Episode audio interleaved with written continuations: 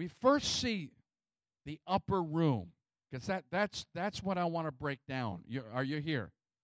I want to break this down for you about the upper room. We see it, you know it, in the book of Acts. And we read that that's where the Holy Spirit baptized 120 in the Holy Spirit, right? And that's and that's by the way, that's also where the uh, the Last Supper uh, was was done in the upper room. Not many people realize that. That's all, probably also the room where Jesus appeared to his disciples after the resurrection. This is uh, now we don't know. I mean, that was two thousand years ago. We're not sure if this really is. But if you go to Jerusalem, I've been I've been to Jerusalem. When you go to Jerusalem, they say that this is the upper room. This is the inside of it. Okay, and this is where they would they would congregate and meet. I don't. Do we have other pictures? There was a yeah, there's a picture of the outside of it. Can you imagine Peter standing out on that balcony preaching? and 3,000 people get saved that day. Talk about a, a problem with church growth. Amen. What do we do now with 3,000 new converts? Um, I, I, think that's the only picture. If there's another one, throw it up there. Um, the upper room. And I, I, don't know if that's really the room or not, but w- when I we, we weren't allowed in it, but we drove by it, and I'm thinking, wow, if that was the room, I'm standing right here where 3,000 people got saved. The upper room. Jesus told them to go up there. He didn't say how long, but it wound up being 10 days. I think maybe that might be the secret of revival. If I locked all of you in a room for 10 days, we'd either come stumbling out killing each other. The purpose of being together for those 10 days, I think, is to reach a point of unity. To get through in the prayers. And we'll, we'll talk about that in a minute. But they call this place the cenacle. C E N A C L E, the cenacle. And it literally means the dining room. It's the dining room. It's where people ate. I guess it's their version of a restaurant. Well, I wish the Holy Ghost would break out in Olive Garden. Wouldn't that be awesome? Let's all meet at Olive Garden after church and just turn the place into a revival. uh, oh, some of you wouldn't come because you don't like Olive Garden. Oh, uh, whatever. Oh, Jesus, help them. Reminds me what Jesus said, Come and dine. Come and dine, the Master calleth.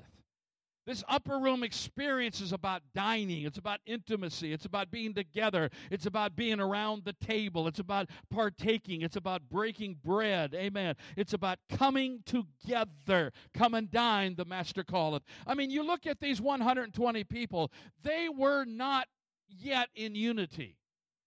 I believe they had to pray for 10 days to get through some things. I mean, look at what you have. It gives a list of all, all, all, uh, not 12, all 11 of the disciples were there. And, uh, and some of the women were there. A lot of the women, like Mary, the mother of Jesus. How many believe Mary had some issues still working through?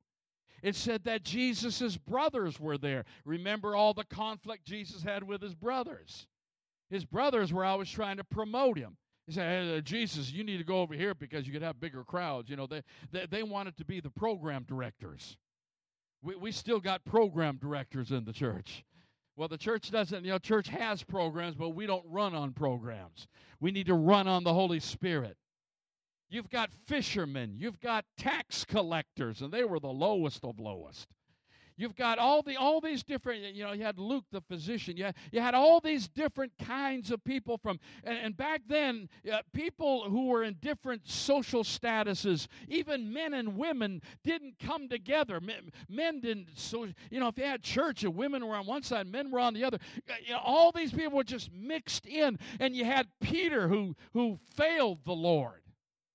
Don't you think somebody pointed a few fingers at him? Oh, Peter, oh, yeah, you're going to take over? You messed up. Who are you, Peter? Don't you think there's a few judgmental people in the crowd? They had a lot of stuff. They were people just like us. They had a lot of stuff to work through. So God, Jesus just stuffed them in a room for 10 days, stuffed them in, in this room for 10 days, and they stayed there until they prayed through it. And we all until they worked out their differences, until they understood that everybody's different and we all bring something different to the table. Amen. And we need to start appreciating the differences we that because if we were all alike, we probably would kill each other. We need different kinds of people to, to, to come at problems in different ways and to help us. Can I get an amen? We need to learn how to cover each other, keep each other's back. I tell you, there's nothing more destructive, and really nothing makes God angrier than when we stab one another in the back. There's nothing worse than running around talking about your church or talking about your pastor in a negative way and tearing him down. There's, there's nothing worse, nothing more harmful to the church. He said, Well, I've got disagreements. Well, talk to people who can fix them, not people who can't. If you're talking to someone who can't fix the problem, it's called gossip.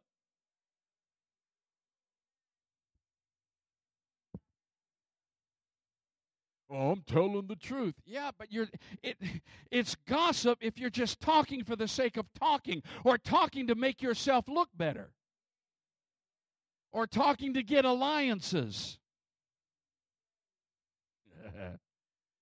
Pastors are always looking for that. I, have often told the story about the pastor who saw the little cluster of people over there. they're talking about me. I'm going to take care of this. And he went up there and said, Now listen here. And he found out the little group was the Pastor Appreciation Committee. They, sometimes we just get paranoid about people talking about us. Psalms 133, when a, you know, just a foundational scripture. If you've been here at all, uh, you, you know this is a foundational scripture to our church. Behold, how good, come on, how good and how pleasant or precious. That word really means how rare. and when something's rare, it's worth more. How rare it is, how precious it is. For brethren, I don't know why I don't include the sisters. For brethren to dwell together in unity. Here's what it's like it's like the precious oil upon Aaron's head running down the beard, the beard of Aaron, running down to the edge of his garments. Because you, you need to understand, you know, he had that hat on and everything, but God doesn't pour oil on flesh. You okay if I teach a little bit? He doesn't pour oil on flesh, he only pours oil on the garments. Garments of praise. And the way for this church to operate correctly and and, and efficiently and under the anointing of God is if we start covering one another with garments of praise. Not not not not garments of flattery. Sometimes it's hard to tell the difference. The difference is the motive. If you're flattering just to try to control or get your way, that's flattery, that's a sin. But if you're but if you're just covering one another, and uh, best way to illustrate it is is that we sometimes uncover each other. And when you complain and gripe and talk about people, you're uncovering them. You're exposing them to the attacks of the enemy. This is so good. I'm going to have to bring the ushers back. This is you need you need to give again for this. Can I get an amen? It is like the oil is poured and then it flows down. People say, I want my anointing. Well, you don't have to pray for the anointing, you just have to get in place. Because the anointing is here, the anointing is flowing. And the reason some of us don't have an anointing is because we're not operating in our place, in our calling. And once you get in your calling, the anointing, the oil will find you. If you're the little finger, what are you doing sticking on somebody's nose? You're not going to get anointed that way. If you're the little finger, get on the get on the hand, get there where you belong because the oil is flowing in this church. The anointing is here. There's a corporate anointing that's flowing. Just find your place in the body of Christ and the anointing will find you. Give him praise. Wow. Hallelujah. So let's let's look at this upper room because there's another upper room. There's another upper room in Scripture in 1 Kings chapter 17, beginning reading in verse 1. Elijah the Tishbite of the inhabitants of Gilead said to Ahab, O King Ahab, As the Lord God of Israel lives, before whom I stand, there shall not be dew nor rain then these years except at my word. Mm-hmm. Now, then, then the word of the Lord came to him, saying, Get away from here and turn eastward and hide by the brook Cherith, which flows into the Jordan River. And it will be that you shall drink from the brook, and I've commanded the ravens to feed you there. Listen, if God commands you to do something that seems to be negative or hurtful in some way, He will compensate for that and take care of you in some other way. So let's look at some points here. First of all, it is time to declare the will of the Lord. He said, I declare no rain. And for three and a half years, it did not rain. Wow. It's time to start declaring what God is saying. It adds to, you know, some people say, well, I believe that, but are you declaring it? There needs to be a something come out of the mouth, a declaration that says, Thus saith the Lord. It wasn't enough for Elijah to hide away and pray and say, Okay, God, let's do it. No, he had to go stand before the king who had the power to take his head off. Sometimes you have to stand in a place where you could lose your head, but you've got to declare what the will of the Lord is. You need to declare what thus saith the Lord. He declared it to the king. He's a human just like us. Don't you think somewhere in the back of his head a little voice said, But what if it doesn't happen? It's not like it was already happening. He declared it, and the rain stopped. And then he declared it, and it started back up. Wow. Number two, we're going to see provision this year in the midst of lack. There may be lack or tragedy or all kinds of incidents around us, but I declare in the name of Jesus, those that have found their place in the body of Christ will receive all that they need to carry out their ministry. Amen. You may not get what you want for personal gain, all that stuff. Sometimes God blesses us, but really, really, I, am wondering if God blesses us with anything that He that He doesn't mean for us to use for His glory. And maybe that's why we're not getting blessed, because when He blesses us, we just hoard it or brag on it or show off with it. Wow. Oh, got quiet in the house we're going to see provision. Now, listen, th- this may not seem like much to you, but Elijah got fed twice a day meat. Meat. It didn't eat. Understand, people back then, average people didn't eat much. It didn't eat meat much. I mean, if you can get meat once a week, you were doing you were living pretty high on the hog, literally. This was a agricultural grain fed kind of thing. Uh, uh, bread, cheese, olives, wine.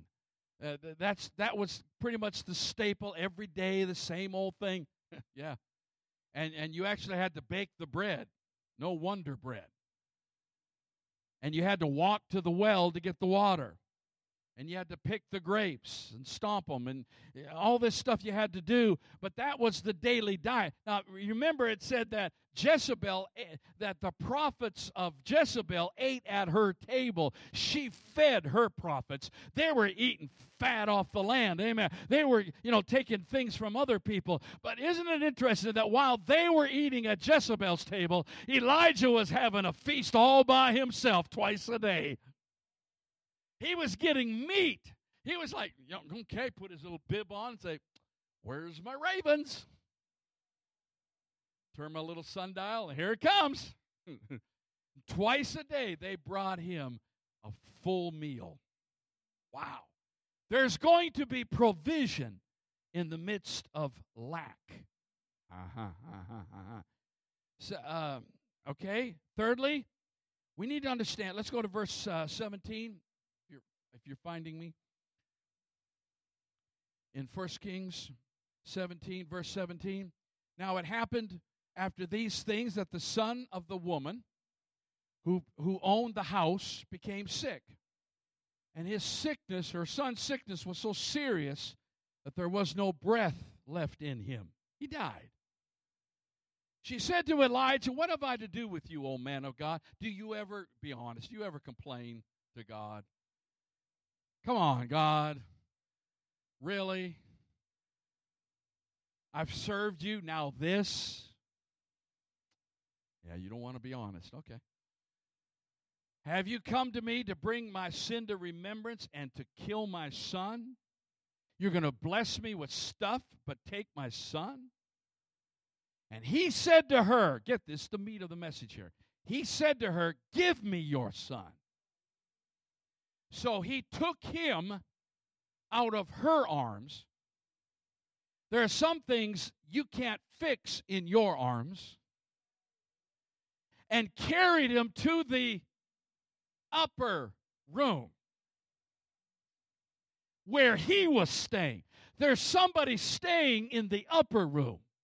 Oh my God. And laid him on his, on Elijah's bed. God, have you also his own Then he cried out to the Lord and said, O Lord my God, have you also brought tragedy on the widow with whom I lodged by killing her sin? Even Elijah's griping to God. And he stretched himself out on the child three times and cried out to the Lord and said, O Lord my God, I pray, let this child's soul come back to him. Resurrection. Then the Lord heard the voice of Elijah, and the soul of the child came back to him, and he revived. Think somebody was dancing. And Elijah took the child and brought him down from the upper room. Get this. Into the into the and gave him to his mother and Elijah said, "See, your son lives." I wonder if he said it with attitude. Then the woman said to Elijah, Now by this, she was getting a daily miracle, and it took this. you see, it's one thing for churches to be blessed, but when the dead start getting raised. It's one thing to be blessed financially or to be blessed with this, and we talk about that, or even healing or whatever. But when people that are dead in sin in this culture, in this day and age, when they start rising from the dead, when the 20s and 30s who don't even believe in God and never set foot in church in their life, when they start getting raised up, coming out of drugs, coming out of all kinds of sin and darkness, and here they come, hallelujah.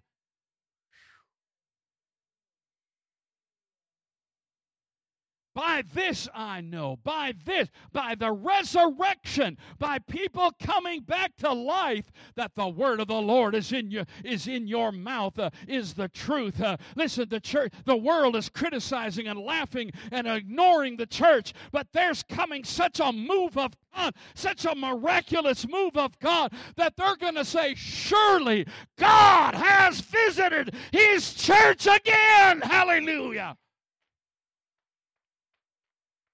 The world, the world is sick and tired of religion. The world is sick and tired of traditions that, that are dead, that aren't reaching anybody, that are changing anybody's life. It's time we find a way to make an impact on this city, amen. And it's only going to come through the miraculous, not some cute program. Give him a praise, amen. Come on, give him a praise. Every church needs to have an upper room. There's the house, and then there's an upper room. Uh, yeah. Uh, yeah. In this case, uh, there's a bedroom where the prophet was, where the prophet could stay and pray and seek God. Uh, there, listen, there's a high place in every church. There's, there ought to be, now some churches don't have it. And this upper room, listen, he was the only one in the upper room. When you come to a prayer meeting and there's only five or six people there, don't get discouraged. It's the upper room. Everybody doesn't go there. Now, I'm not discouraging you because everyone is welcome. But the fact of the matter is, it's a small group, but it took one man to raise the dead. And it takes just a small group. And again, I, I don't, you know, I, I kind of didn't want to say that because I didn't want to give you another excuse, including peanut butter, for not coming. For not coming to these prayer meetings. You need to come. They're life changing. But when they come, it's a different atmosphere. It's a different thing. It's not a huge crowd of people. It's not about crowds. It's about Jesus taking Peter, James, and John up to the top of the mountain and seeing a transformation. The, even the other uh, disciples didn't see it. He just took three with him. I, I don't know what that's about, but and maybe that's you. Maybe you need to understand you are one of the three. You need to go to the upper room. But watch how this works. He said, "Give me your son." The house. The house. I believe as the house, we need to turn things over to the upper room. And he carried the boy.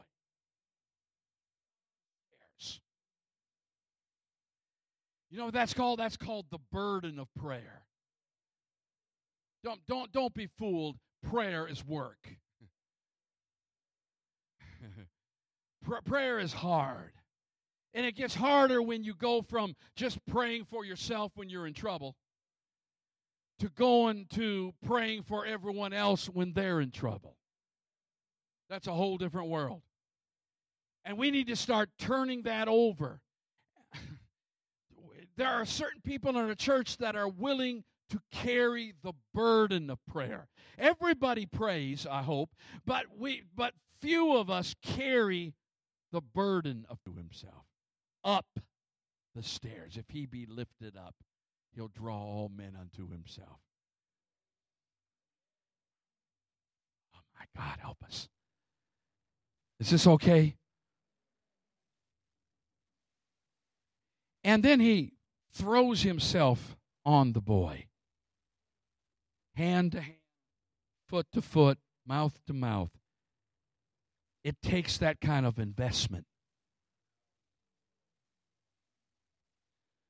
I, I like these people who like to pray from afar. they're, they're never really around when you need them. They're not willing to invest of themselves. They just like to complain and gripe and talk about what's wrong. But we need to start throwing ourselves. Boy, it's quiet in here. I think I'll just sit down and look at you for a while. What if I got quiet? We need to start throwing ourselves and take our very breath and breathe it into what's dead. There's dead things even in the church. Come on. We need to start breathing life into. Is this making sense? I, I know in another room that that that was Elijah. No, this is Elisha in Second Kings chapter four. Real quick, I, oh, I, I need to get going.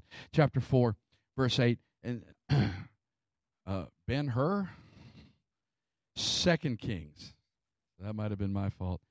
But you remember, if you can find Second Kings chapter 4, and we're not going to preach Ben Hur today. I think that's a movie. But you remember the story where the prophet comes by and the rich woman says, "We need we need to take care of the man of God." I love people who like to take care of the man of God. Hospitality will bless you.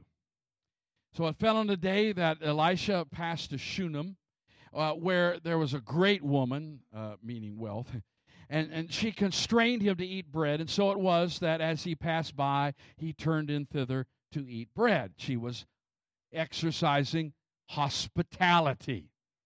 How many know there's power in hospitality?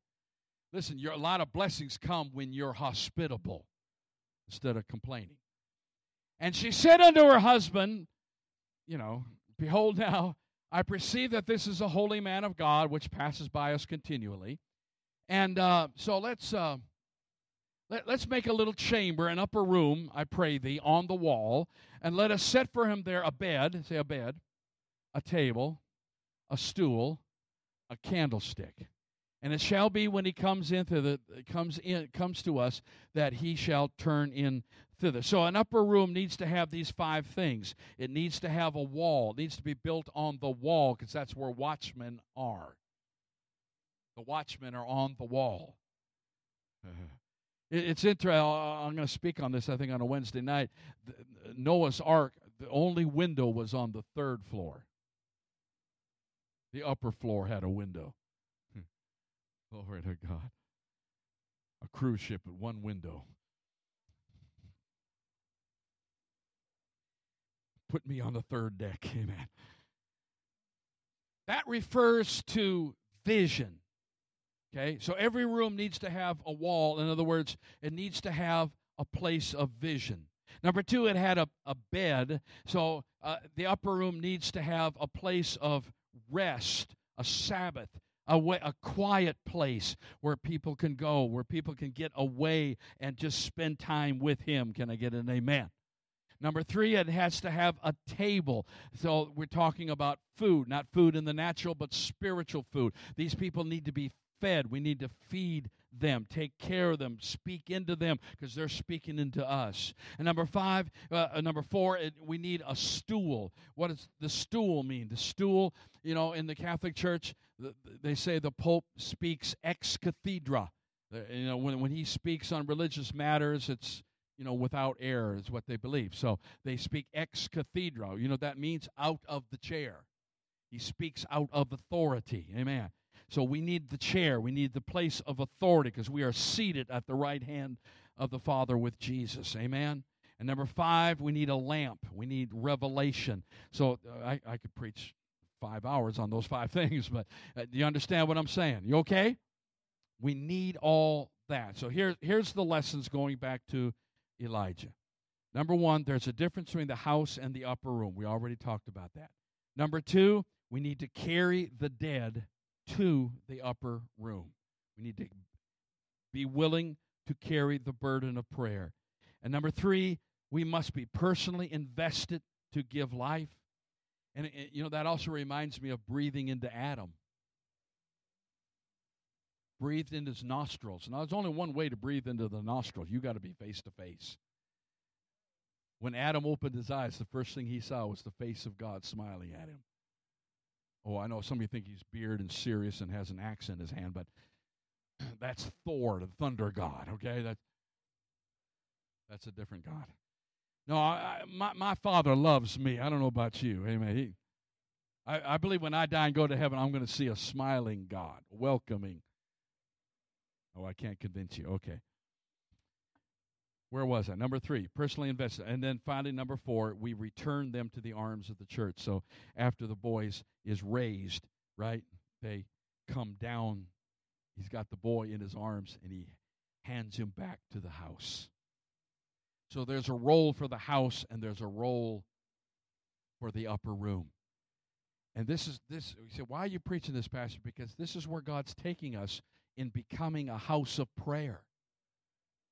Don't get all bent out of shape if you're not quite fitting into that yet, because maybe you're not called to upper room ministry yet. That's okay. You're in the house, and that's a good thing. But some of you are called to upper room ministry. And if you are, you need to be a part of what God's doing in an amazing way in this church.